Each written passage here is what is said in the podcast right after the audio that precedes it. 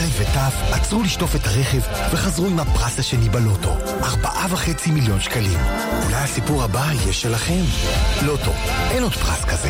המחירה אסורה למי שטרם עלו לו 18. עזרה, הימורים עלולים להיות ממכרים. הזכייה תלויה במזל בלבד. כאן מורשת.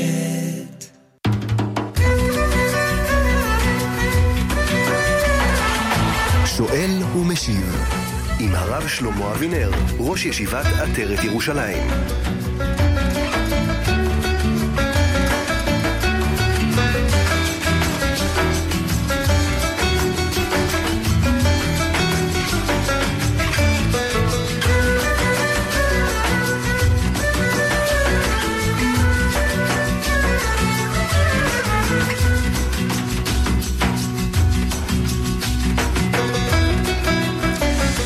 שלום לכם וערב טוב מאזיני כאן מורשת, 4 דקות אחרי השעה 9 בערב, יום שני בשבוע.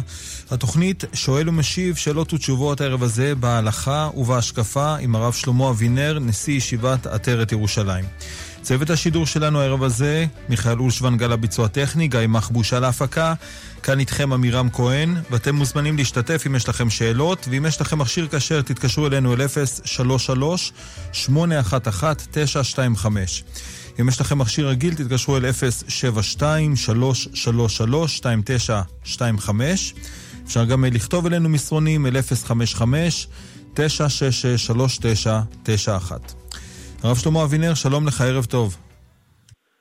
שלום הלומדים, שלום הלומדות, שלום הצוות היקר, ברוכים תהיו. תודה, כבוד הרב. אז אנחנו ברשותך נפתח את השעה שלנו כבר עם מאזינים ראשונים, בבקשה. כן, בבקשה. שלום, כבוד הרב. שלום. רציתי בבקשה לדעת על הפסוק, פני הדור כפני הכלב, ואין לנו על מי להישען, אלא על אבינו שבשמיים.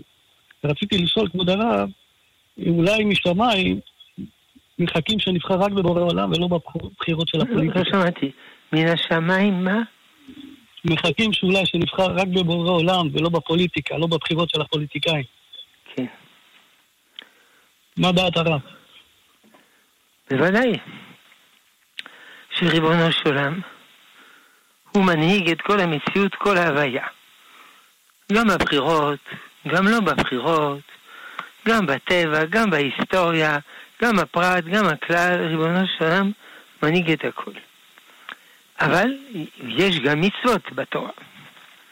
אנחנו לא אומרים ריבונו של עולם מנהיג את הכל ולא נקרא מצוות, או הוא מנהיג את הכל ולא נאכל, או הוא מנהיג את הכל לא נלך לרופא, או הוא מנהיג את הכל לא נלך לסבא, או הוא מנהיג את הכל לא נתחתן ולא נוליד ילדים.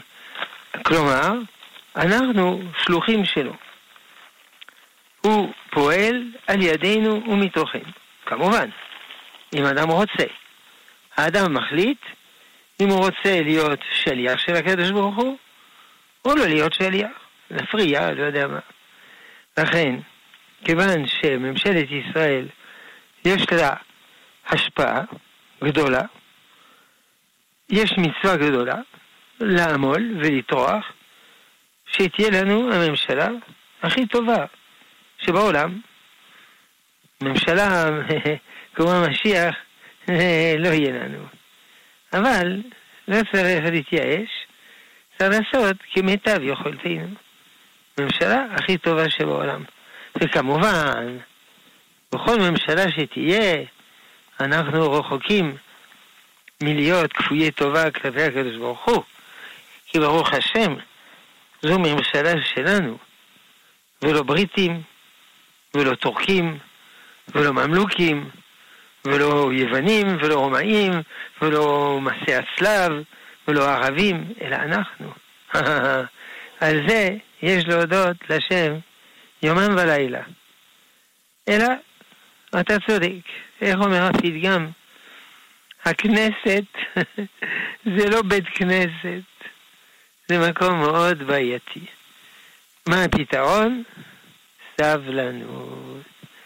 סבלנות היסטורית, כמעט, ודאי, זוכרים, נכנסנו לארץ מיהושע בן נון, כמה זמן לקח עד שלמה המלך, יותר מ300 שנה. ובמשך כל הזמן הזה, אולי 400, לא זוכר את החשבון, במשך כל הזמן הזה, איש כישר בעיניו יעשה, איזה טוב ובואו, ופסל מיכה, ופילגש בגבעה, ועבוד הזרה, ובל זבוב, אוי ובוי. הרבה יותר גרוע מהיום. וגם היום הולכים הרבה יותר מהר מאז. לכן, אתה צודק. צריך לעשות שני דברים.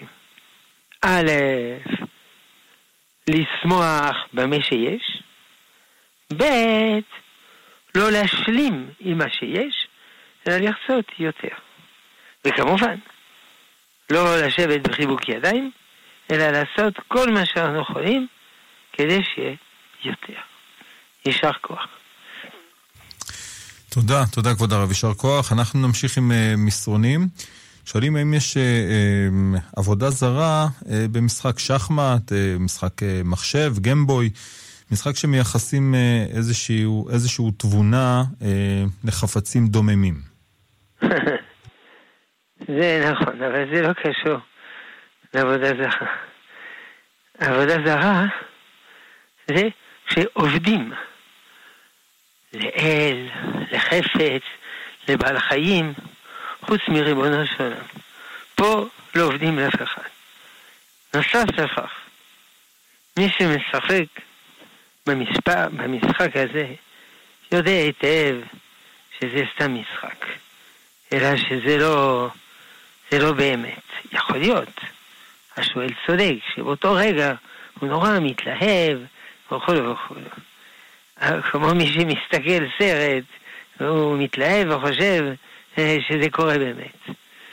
אבל כמובן לא צריך לשקוע בכל המשחקים האלה, ועדיף ללמוד תורה ולעשות חסד. על כל פנים, זה לא קשור לעבודה זרה. תודה, תודה רב. אנחנו ממשיכים עם עוד שאלות. שואלים האם חובה שיהיו רגשות של אהבה על מנת להתחתן? לא, זה לא חובה, הדבר הזה.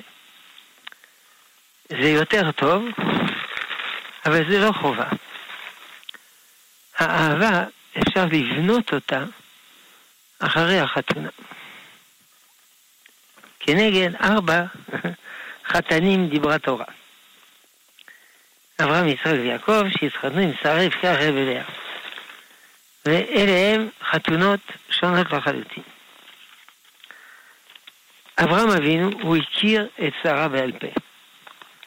שהרי היא הייתה מאומצת אצלו.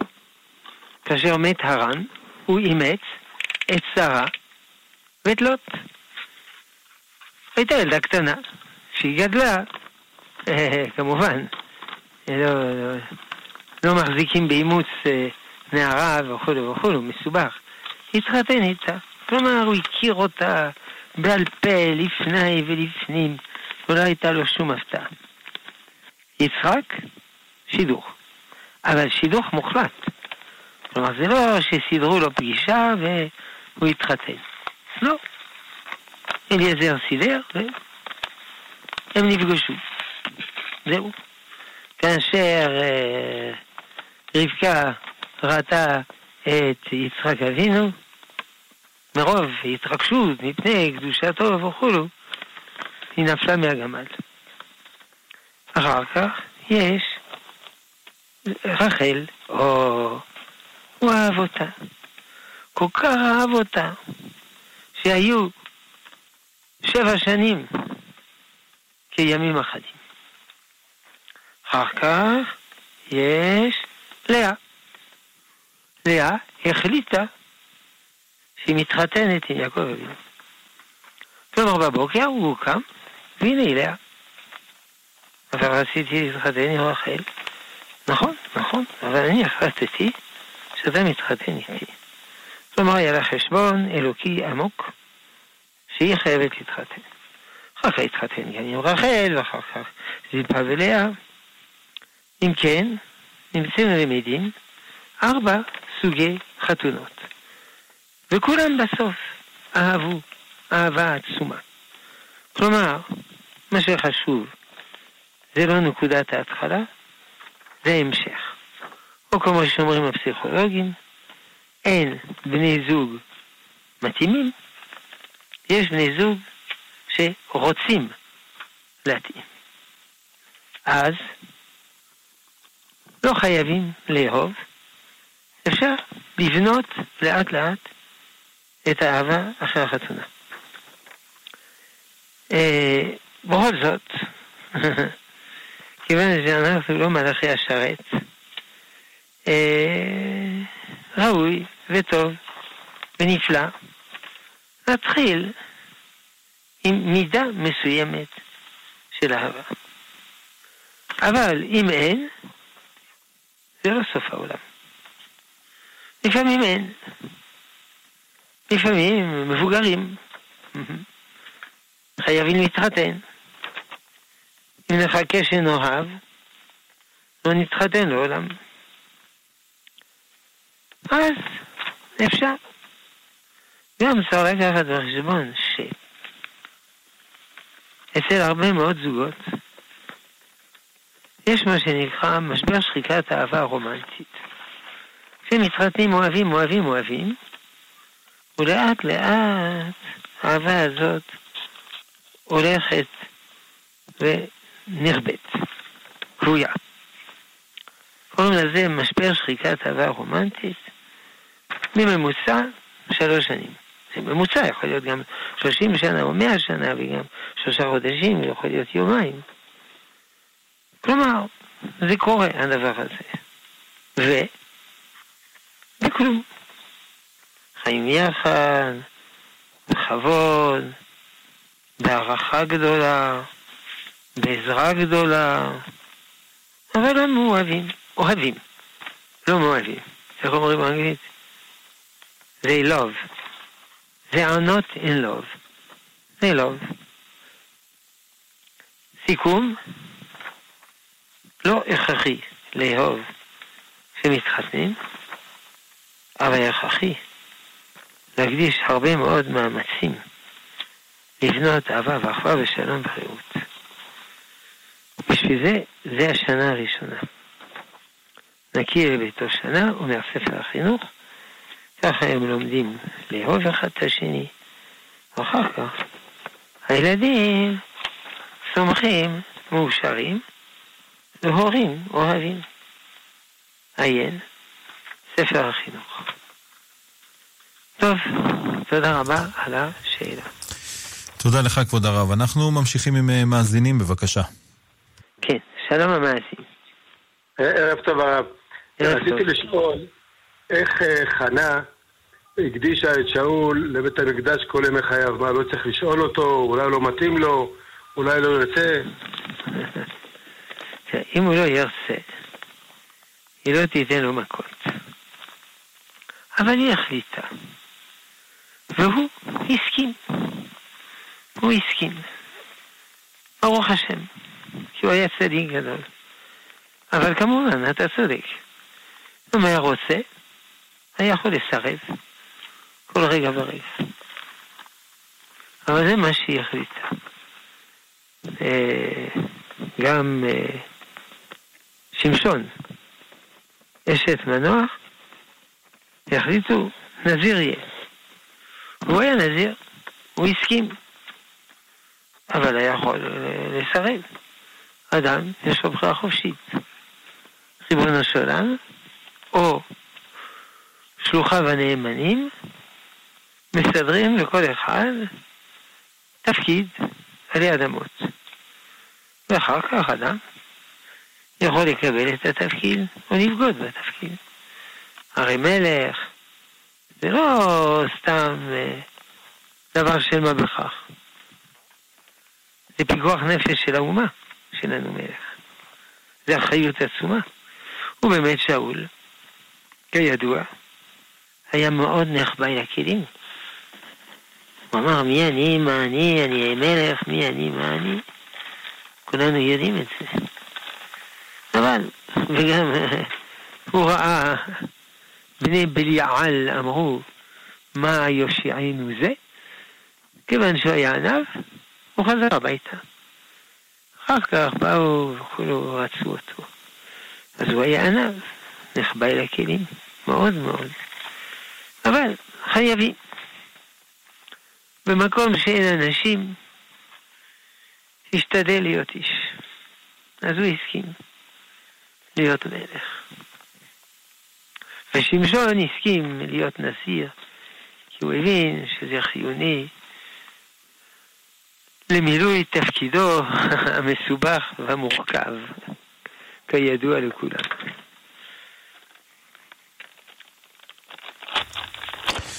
כן, תודה. תודה, ישר כוח הרב. ואנחנו ממשיכים עם עוד מאזינים, בבקשה.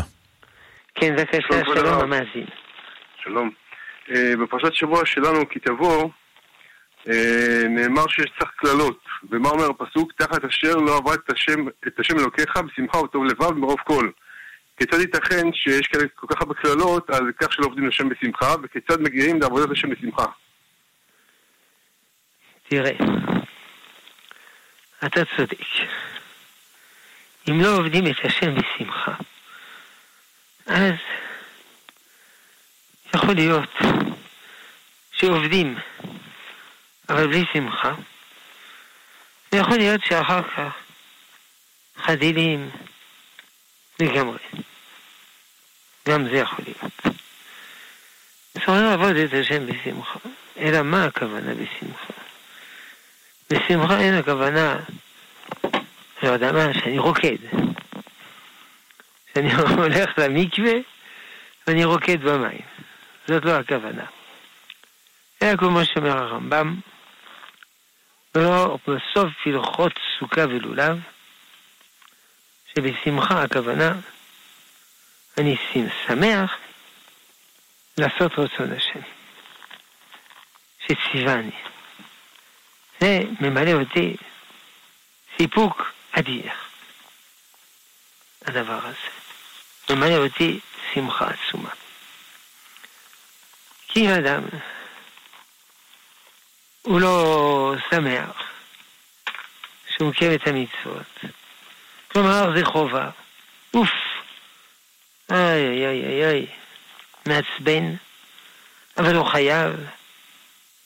זו לא עבודת השם שהוא רוצה. אני אתן משל.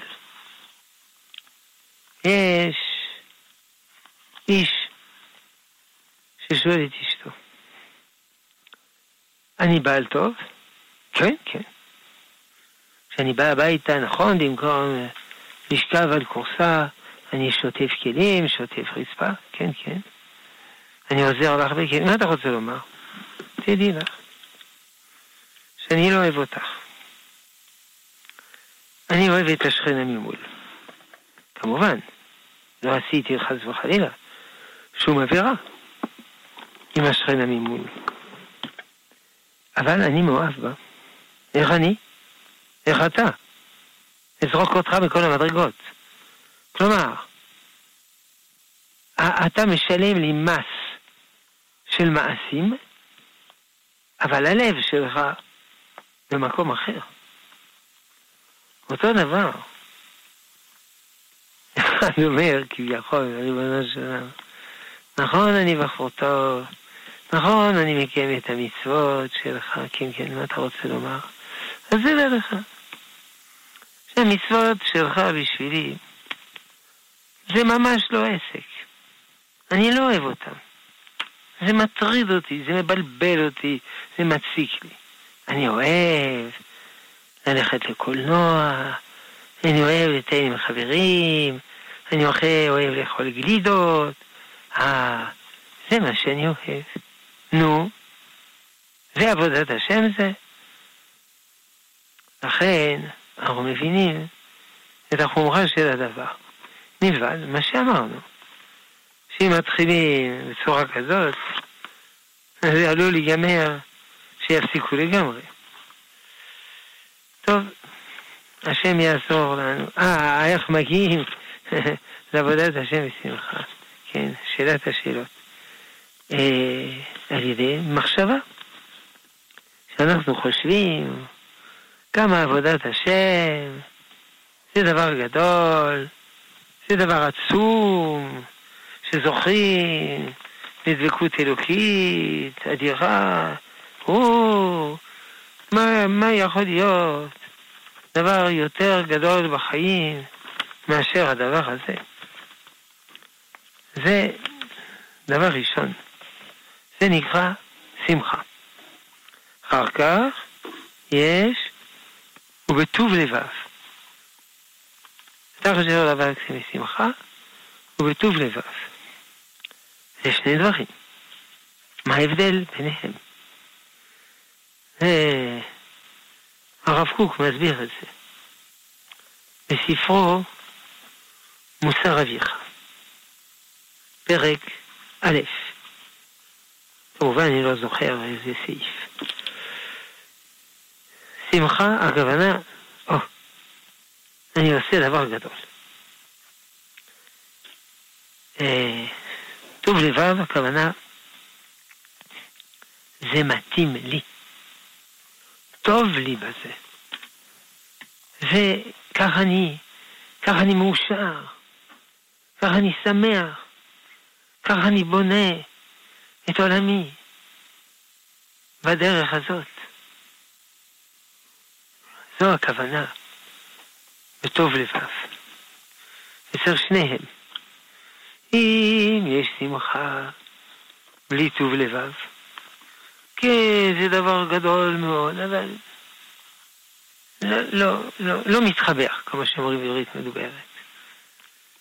ואם יש טוב לבב ובלי שמחה, הכוונה, טוב לי בזה, נחמד לי בזה, אבל אני לא מודע כמה זה דבר גדול וקדוש ואדיר ועצום, שמרומם את האדם לעילה לעילה ממה שהוא.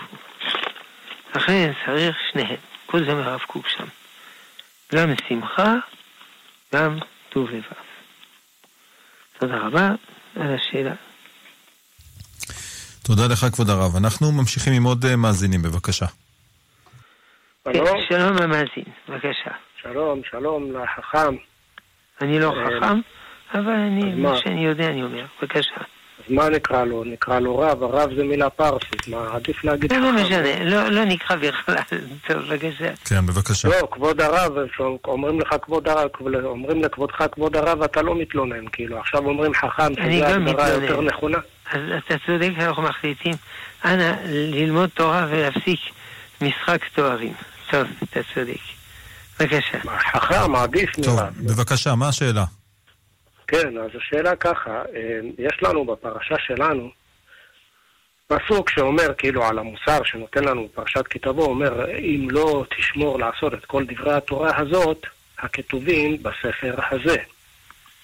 נראה את השם הנכבד והנורא הזה, את השם אלוקיך. ואחר כך גם בפרשת ניצבים, אומר שהשם ישוב לסוס עליך לטוב, כי תשמע בכל השם אלוקיך לשמור מצוותיו וחוקותיו, הכתובה בספר התורה הזה.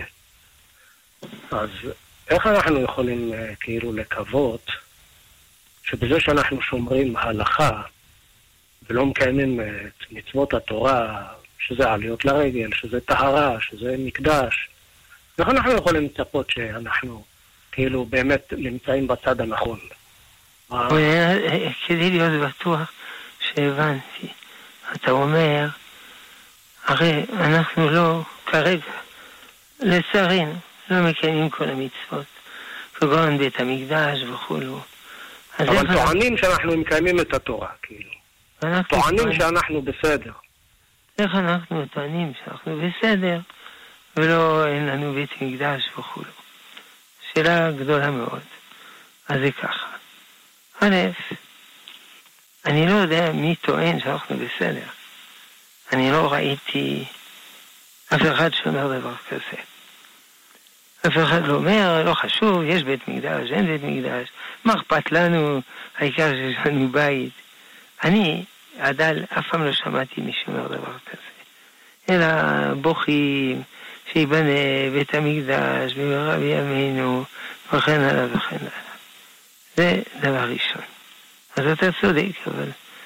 ואם אתה פוגש באמת אנשים שהם כאלה, והם שבעי רצון ממה שיש. אתה צודק. זה חמור מאוד. עכשיו, אנחנו אומרים, כל אחד כפי כוחו. אחד המרבה, אחד הממעיט, מלבד שהחווה ניבול השמיים. אחד יכול ללמוד הרבה תורה, אחד לא יכול. הוא חולה, הוא עובד קשה מהבוקר עד הערב. אבל הוא עושה כמיטב יכולתו. כלומר, הקדוש ברוך הוא אינו דן את האנשים על פי ההישג, אלא על פי המאמץ. אז אין לנו בית מקדש. לצערנו, נכון. אבל מה כבר לעשות? אנחנו עושים כמיטב יכולתנו. וזה מאוד מאוד יקר בעיני ריבונו שלנו. בית מקדש, אתה צודק. אבל זה לא מרוע לא יש, אלא מה שנקרא בהלכה. אנחנו אנוסים. אנחנו אנוסים. אנחנו לא יכולים. בסדר? תודה רבה על השאלה החשובה. תודה, תודה, ישר כוח. אנחנו נמשיך עם עוד שאלות, נעבור למסרונים הרב, שואלים, מה הם דיני שמירת נגיעה לילדים או לילדות מגיל 3 ומעלה? שמירת נגיעה של ילדים. כמו כל השאלות, אלה שאלות טובות. עכשיו, ילדות,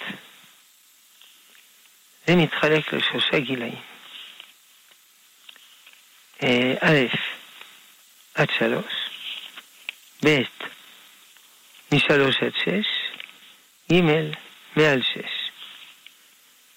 עד גיל 3, מותר לי לחבק את הילדה, לנשק את הילדה, אין בעיה.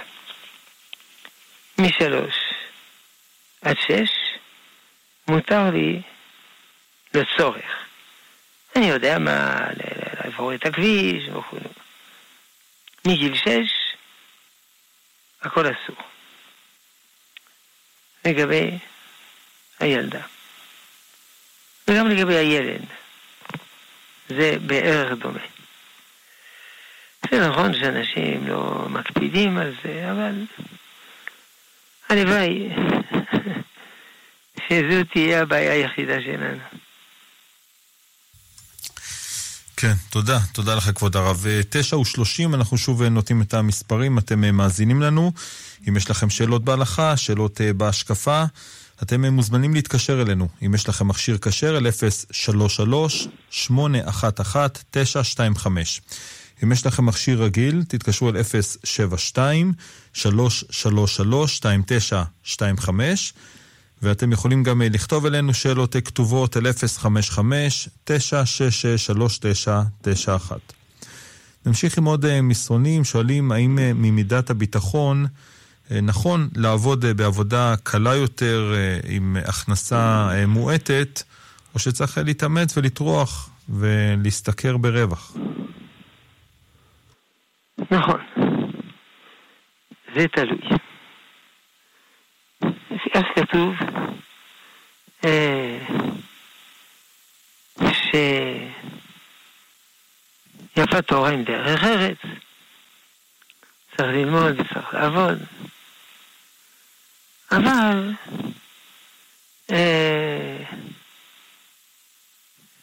היחד עם זה אומר ספר מסילת ישרים, הווה ממעט בעסק לעסוק בתורה. לא חייבים כל כך הרבה, כל כך הרבה לעבוד. צריך לעבוד כפי מה שנצרך. אז בעצם יש שתי קיצוניות. אחד עובד יותר ממה שנצרך, חבל. אותו הזמן, תלמד תורה, תעשה חסד, חבל.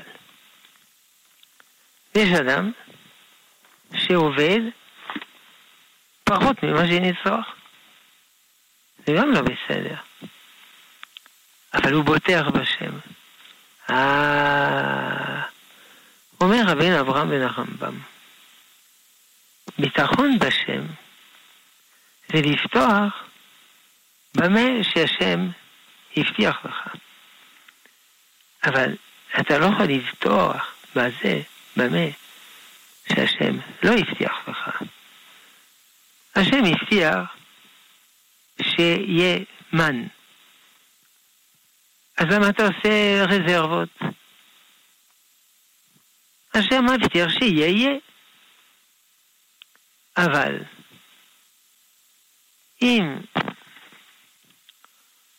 עכשיו אני יוצא החוצה לסוף מן, אבל השם לא הבטיח לך, אז מה אתה יוצא? מה אתה עושה עכשיו? זה חוצפה, אומר רבי אברהם בן הרמב"ם. מכיוון שאנחנו אנשים פשוטים, והשם לא הבטיח לנו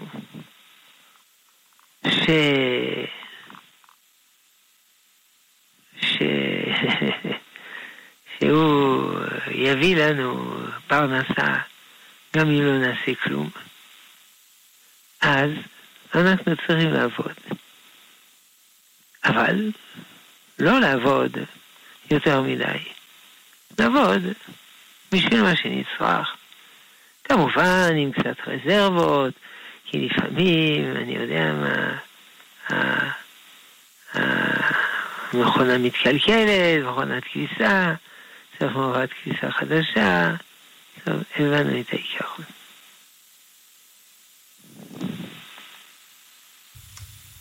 טוב. תודה. יישר כוח הרב. אנחנו נמשיך עם עוד שאלות. נעבור אל מאזינים, בבקשה. ערב טוב, פודה. ערב טוב. ערב, בבקשה. רציתי לשאול שאלה אם הרב ידע להגיד לי, אם אפשר לדמיין ולחשוב איך היה ראש השנה בבית ראשון או בית שני, שכתוב רק בתורה יום תורה, לא כתוב מעבר לכך מה שהיום אנחנו עושים. אם אפשר, הרב ידע להגיד איך היה, פעם היה ראש השנה. אנחנו לא יודעים. כדי לענות על שאלות כאלה, צריך רוח הקודש. אין לנו רוח הקודש. אלא מה שאתה צודק, שהייתה עבודת בית המקדש. אבל גם עבודת בית המקדש, אין לנו מושג איך זה היה ומה זה היה. אנחנו לא יודעים. סיכום.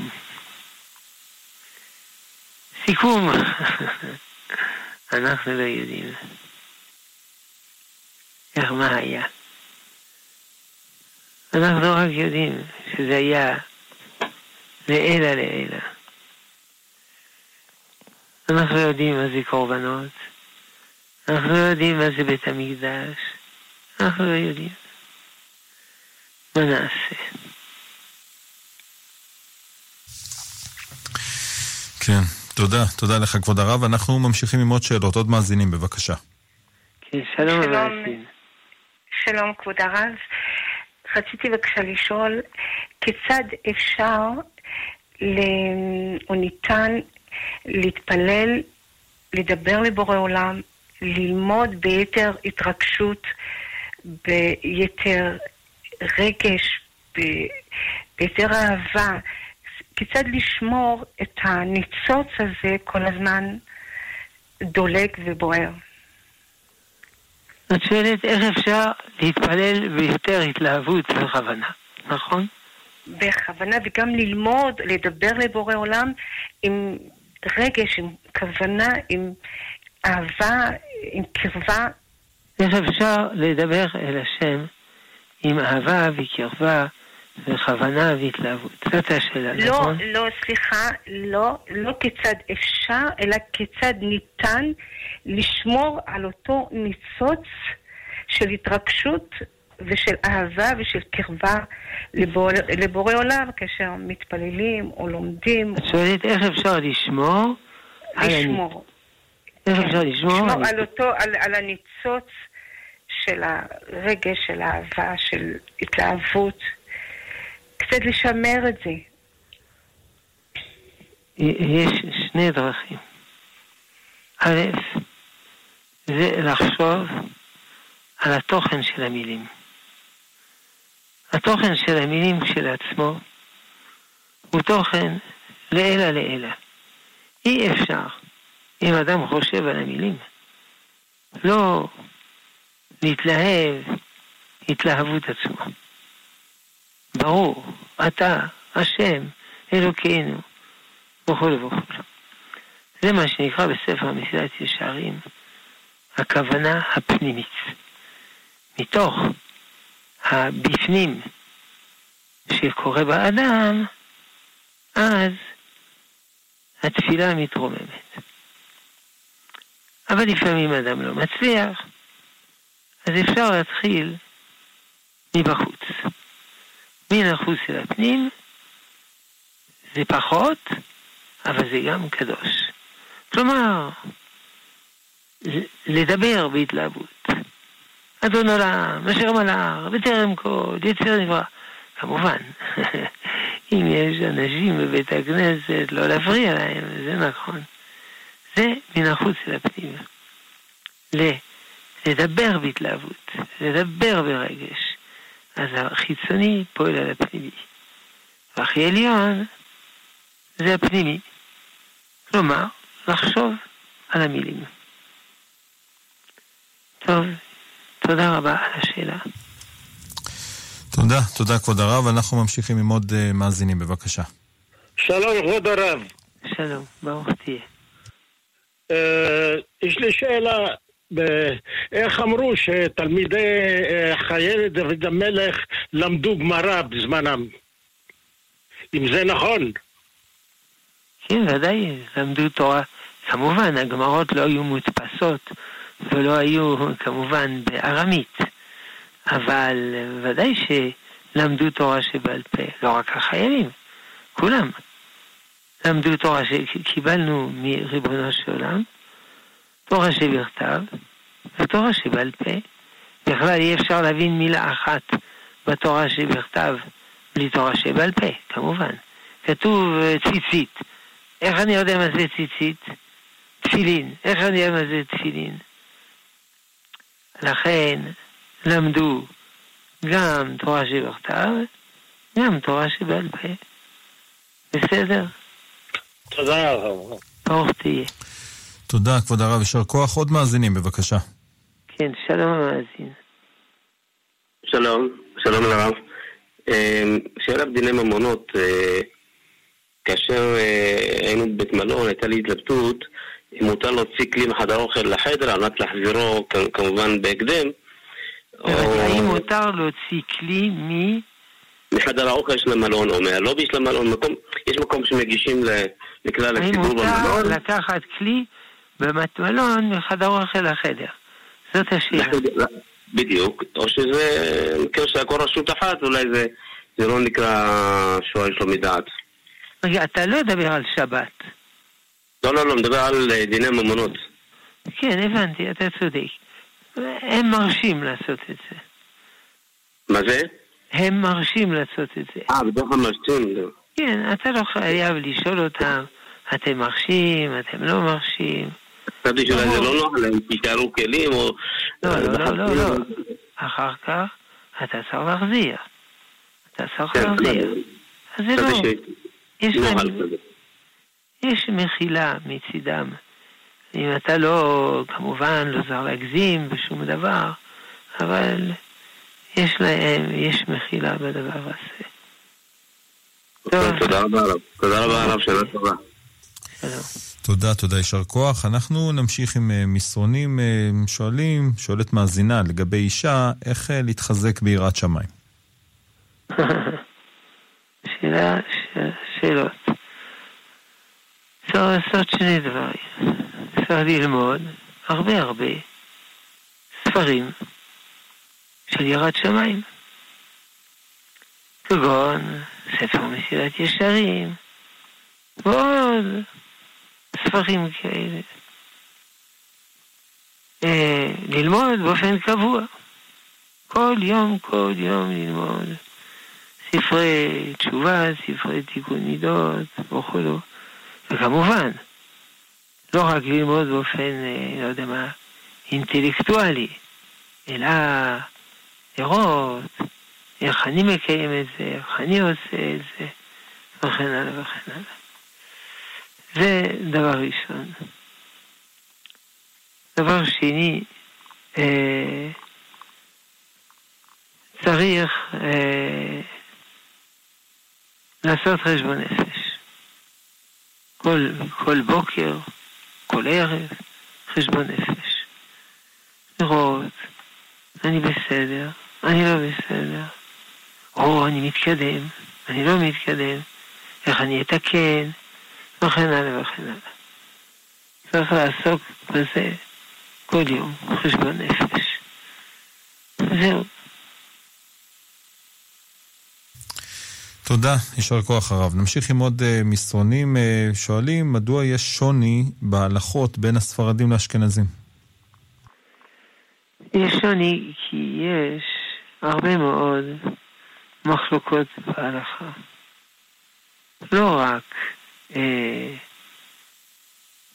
לא רק מחלוקות בין אשכנזים וספרדים. טונות של מחלוקות יש. בכל הנושאים שבעולם. למה יש מחלוקות?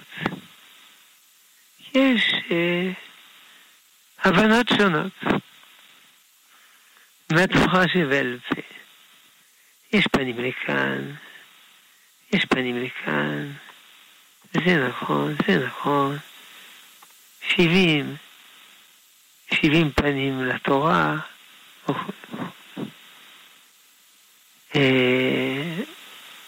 לכן יש מחלוקות, ובין השאר יש גם מחלוקות בין אשכנזים וספרדים. כלומר, הם נפרדו, אלה לחצות האלה, לחצות האלה, לא נפגשו, לכן נוצרו הלכות שונות, אבל לא נגזים. 90%, מה זה 90%? 99% של ההלכות הן מחלוקות. וגם על פי רוב המחלוקות הם בדברים לא חמורים. הם בדברים משניים. אבל גם זה מחלוקת, גם זה צריך להקפיד וכן הלאה וכן הלאה. טוב. תודה כבוד הרב. אנחנו ממשיכים עם מאזינים בבקשה. כן, בבקשה. שלום הרב, ערב טוב. ערב טוב. הרב, אני מעסיק בביתי קבלן. אני מעסיק בביתי קבלן. קבלן ושיפוצים. כן. וסיכמתי איתו על מחיר מסוים, וברוך השם, הוא זאת העבודה שלו. עכשיו, נשאר חלק בעבודה ש... עליה לא סגרתי, ועכשיו הגיע הזמן לבצע אותה, והוא נתן לי הצעת מחיר. עכשיו, לטעמי, הצעת מחיר גבוהה. אבל מתוך הדברים שלו אני מבין שהוא נתון בקשיים כלכליים. זאת אומרת שהוא זקוק לעבודה. האם את הפער, את ההפרש, אני יכול לתת ממעשר כספים או מכספי צדקה, או מאחר והדבר הזה בעצם בסוף משרת אותי, הדבר הזה הוא אסור. תראה. פה בעצם אתה לא נותן מעשר כספים. לעני, אתה נותן מעשר כספים, כמו שהגדרת היטב, לעצמך. אז זה לא נקרא מעשר כספים. מעשר כספים זה לתת לעניים. כלומר, אם הקבלן הזה הוא עני, ואתה נותן לו כסף, בלי תמורה, יש רך, זה מעשר כספים. אבל אם יש תמורה, זה לא מעשר כספים. משל למה הדבר דומה, נזכרתי. אני קונה כרטיס פייס, כרטיס הגרלה, של ארגון צדקה. לא, זה מעשר כספים. אבל אם הרווחתי איזה משהו, ואני צריך להוריד את זה מחשבון מעשר הכספים. טוב. הרב, אם הייתי מביא קבלן אחר שייתן לי הצעת מחיר אחרת, את ההפרש שאני כן יכול לתת לו? אתה מביא קבלן שייתן הצעת מחיר. יותר זולה או יותר יקרה? לא הבנתי. יותר זול, ואת ההפרש אני נותן לקבלן השני. זאת אומרת, אני בעצם נותן את ההפרש בין הקבלן הזול לקבלן היקר, ממעשר הכספים לקבלן השני, שבעצם זקוק יותר לכסף. זה כן מותר לעשות? כן, כי הכסף הזה, החלפת קבלן, חסכת כסף, אתה נותן לו במתנה. זה מתנה.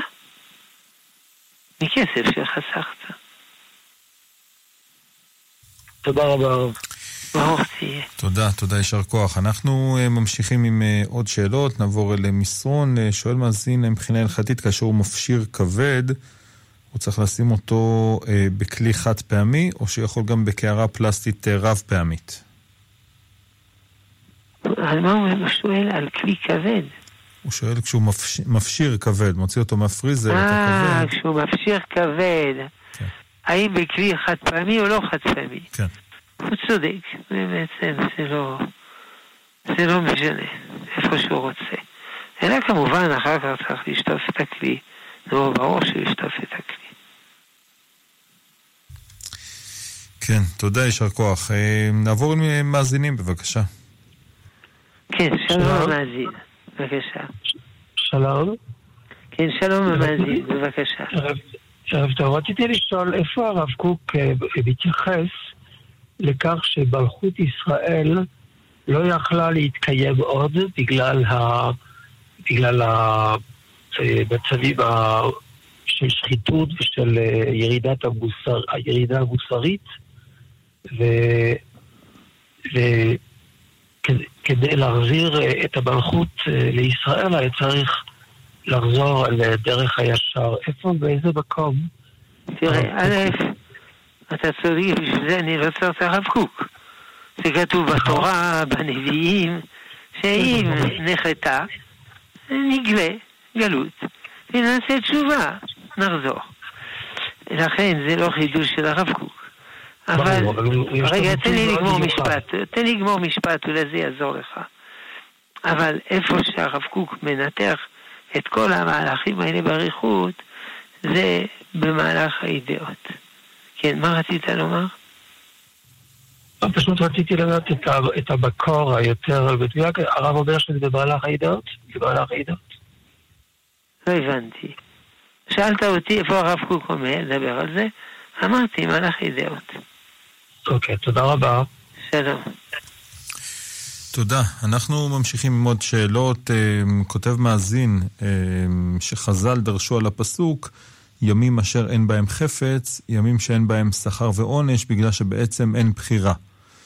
שואל אותו מאזין, האם לפי זה, לכאורה, אין עניין לצפות להגיע לימים האלו? למשל, אני לא אוכל כשר. אבל אני לא מקבל שכר על זה. אני אוכל אחר. והאוכל הוא כשר, הוא טעים. אז אין לי שום חפץ לאכול טרף. אז מה אני מקבל? אין לי בחירה חופשית. אין לי בחירה חופשית להרוג. זה לא שאני לא הורג בן אדם. כי אני רוצה להרוג אותו. אבל בתורה כתוב שאסור, אני מתגבר על היצר שלי ואני לא הורג. לא, אין לי בכלל יצר הרע להרוג. אז אני לא מקבל על זה שכר. אז רגע, על מה אני אקבל שכר? לא לדאוג. יש גם אדם שהוא, לא אנחנו, אדם שהוא גבוה, יש לו עדיין מאבקים יותר גבוה. בסדר. כן, תודה. תודה, כבוד הרב. אנחנו נמשיך עם עוד שאלות. כותב מאזין ששמע שכתוב בתניה שהחטא של נדב ואביהו שהיה להם רצו בלי שוב. היה להם מה? לא שמעתי. רצו בלי שוב. איך נזהרים שאדם לא יסחף מעבר לרצוי בעבודת השם? הוא צריך לדעת איפה מדרגתו. הוא צריך לשקול היטב איפה הוא עומד. ולא להתנפח בדמיונות. זה חלק מהחשבון הנפש. לדעת בהחלט, בשכל ובדעת איפה הוא. ולא לנסות, איך קוראים לזה ביידיש, זה לתפוס מלאכים. זו שאלה מאוד העניין. כי יש מחלת הדילוג. אדם חושב שהוא יכול להתחתן בגיל 15. אדם חושב שהוא יכול כבר, לא יודע מה, ללמוד קבלה. אדם חושב שהוא כבר יכול לבנות בית המקדש. קצת שכל, קצת ענווה.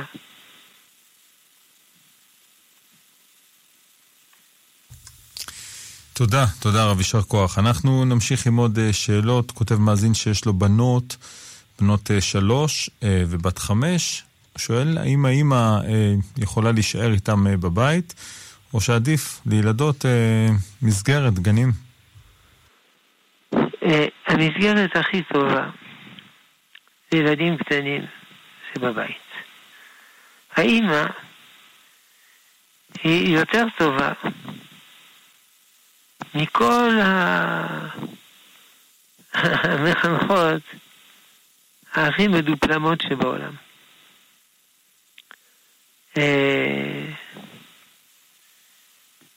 אבל לפעמים זה לא ניתן.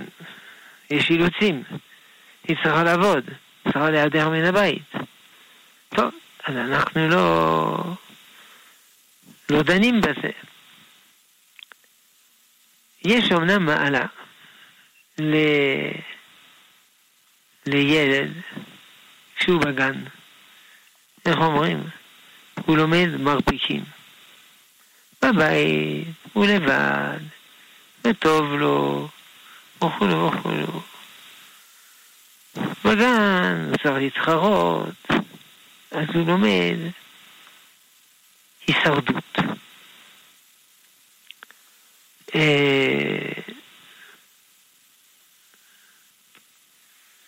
אבל אם אנחנו לא ברירה זה או זה, עדיף בבית. גיל 5 אפשר כבר ללכת לגן. גיל 5 לומדים הרבה דברים, וכולו וכולו. זה טרום כיתה א', וכולו וכולו. בסדר. כן, תודה לך הרב. בדקה שנשארה לנו עוד שאלה אחת, שואלים אדם שמתפלל בציבור, אבל מתפלל לאט יותר, או הגיע מעט מאוחר, ולא מצליח לעמוד איתם בתפילת 18 יחד עם הציבור. האם זה נקרא תפילה בציבור? יש שתי אפשרויות. אפשרות אחת, זה להתחיל את התפילה לפני כולם. אז נגיד, כשהם אומרים ברכות השחר, הוא כבר אומר ברוך שמח. כשהוא אומר ישתבח, הם נמצאים בברוך שמח. וכשהוא מגיע לקריאת שמה, הם בישתבח, ואז הוא מטריל 18 יחד עם כולם. כמה זמן לטריל לפני כולם, לא בעיה. הוא מודד על השעון פעם והוא יודע. זה אפשרות אחת. דבר שני, תפילה בציבור, נכון. זה להתפלל 18 לציבור. אבל אם יש כבר 10 שמתפללים, הוא יכול להצטרף גם באמצע, לתפוס טרמפ. שהציבור בשמה קולנו, הציבור לפני שים שלום. הוא יכול עדיין להצטרף וזה נקרא תפילה בציבור. אבל כדי שתהיה תפילה בציבור צריך להתחיל, צריך 10 שמתחילים בבת אחת. זה שני דינים. כן. הרב שלמה אבינר, נשיא ישיבת עטרת ירושלים, תודה רבה על השעה הזאת שהקדשת לנו. ברוכים תהיו, שלום. תודה, תודה. תודה לצוות כאן באולפן, תודה לך גיא מחבוש על ההפקה, תודה לך מיכאל אולשוון על הביצוע הטכני. אני אמירם כהן הייתי כאן איתכם, מודה לכם על ההאזנה ועל ההשתתפות. מיד אחרינו בשעה 10 שיעור השבועי של הרב דנאיהו שמואלי, לאחר מכן 20 דקות תורה, הרב אורן נזרית, הרב רובן גולן, הרב אפרים מצחקי, והקלטה של אמירת הסליחות בחצות ו30. אנחנו נשתמע בעזרת השם מחר בשעה 9 בשאלות ותשובות בנושא הכשרות. שתהיה לכם המשך האזנה טובה, בשורות טובות.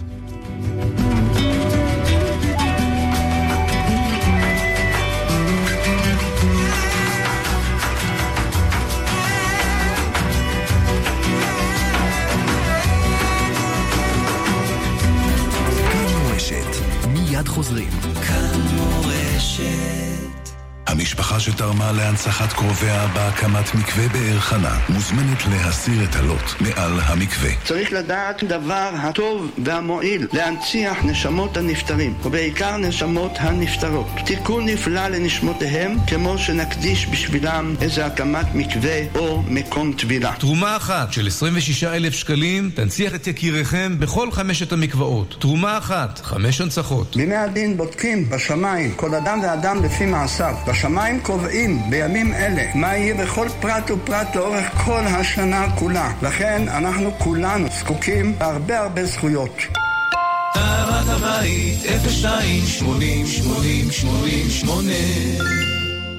02-80-80-88 כאן ארי שטיינברג, מנכ"ל מועדון השמורת מבית הסתדרות המורים. אני רוצה להזמין אתכם ליריד השמורת בקניונים ברחבי הארץ, מ-12 עד 15 בספטמבר. פרטים באתר השמורת. כאן מורשת.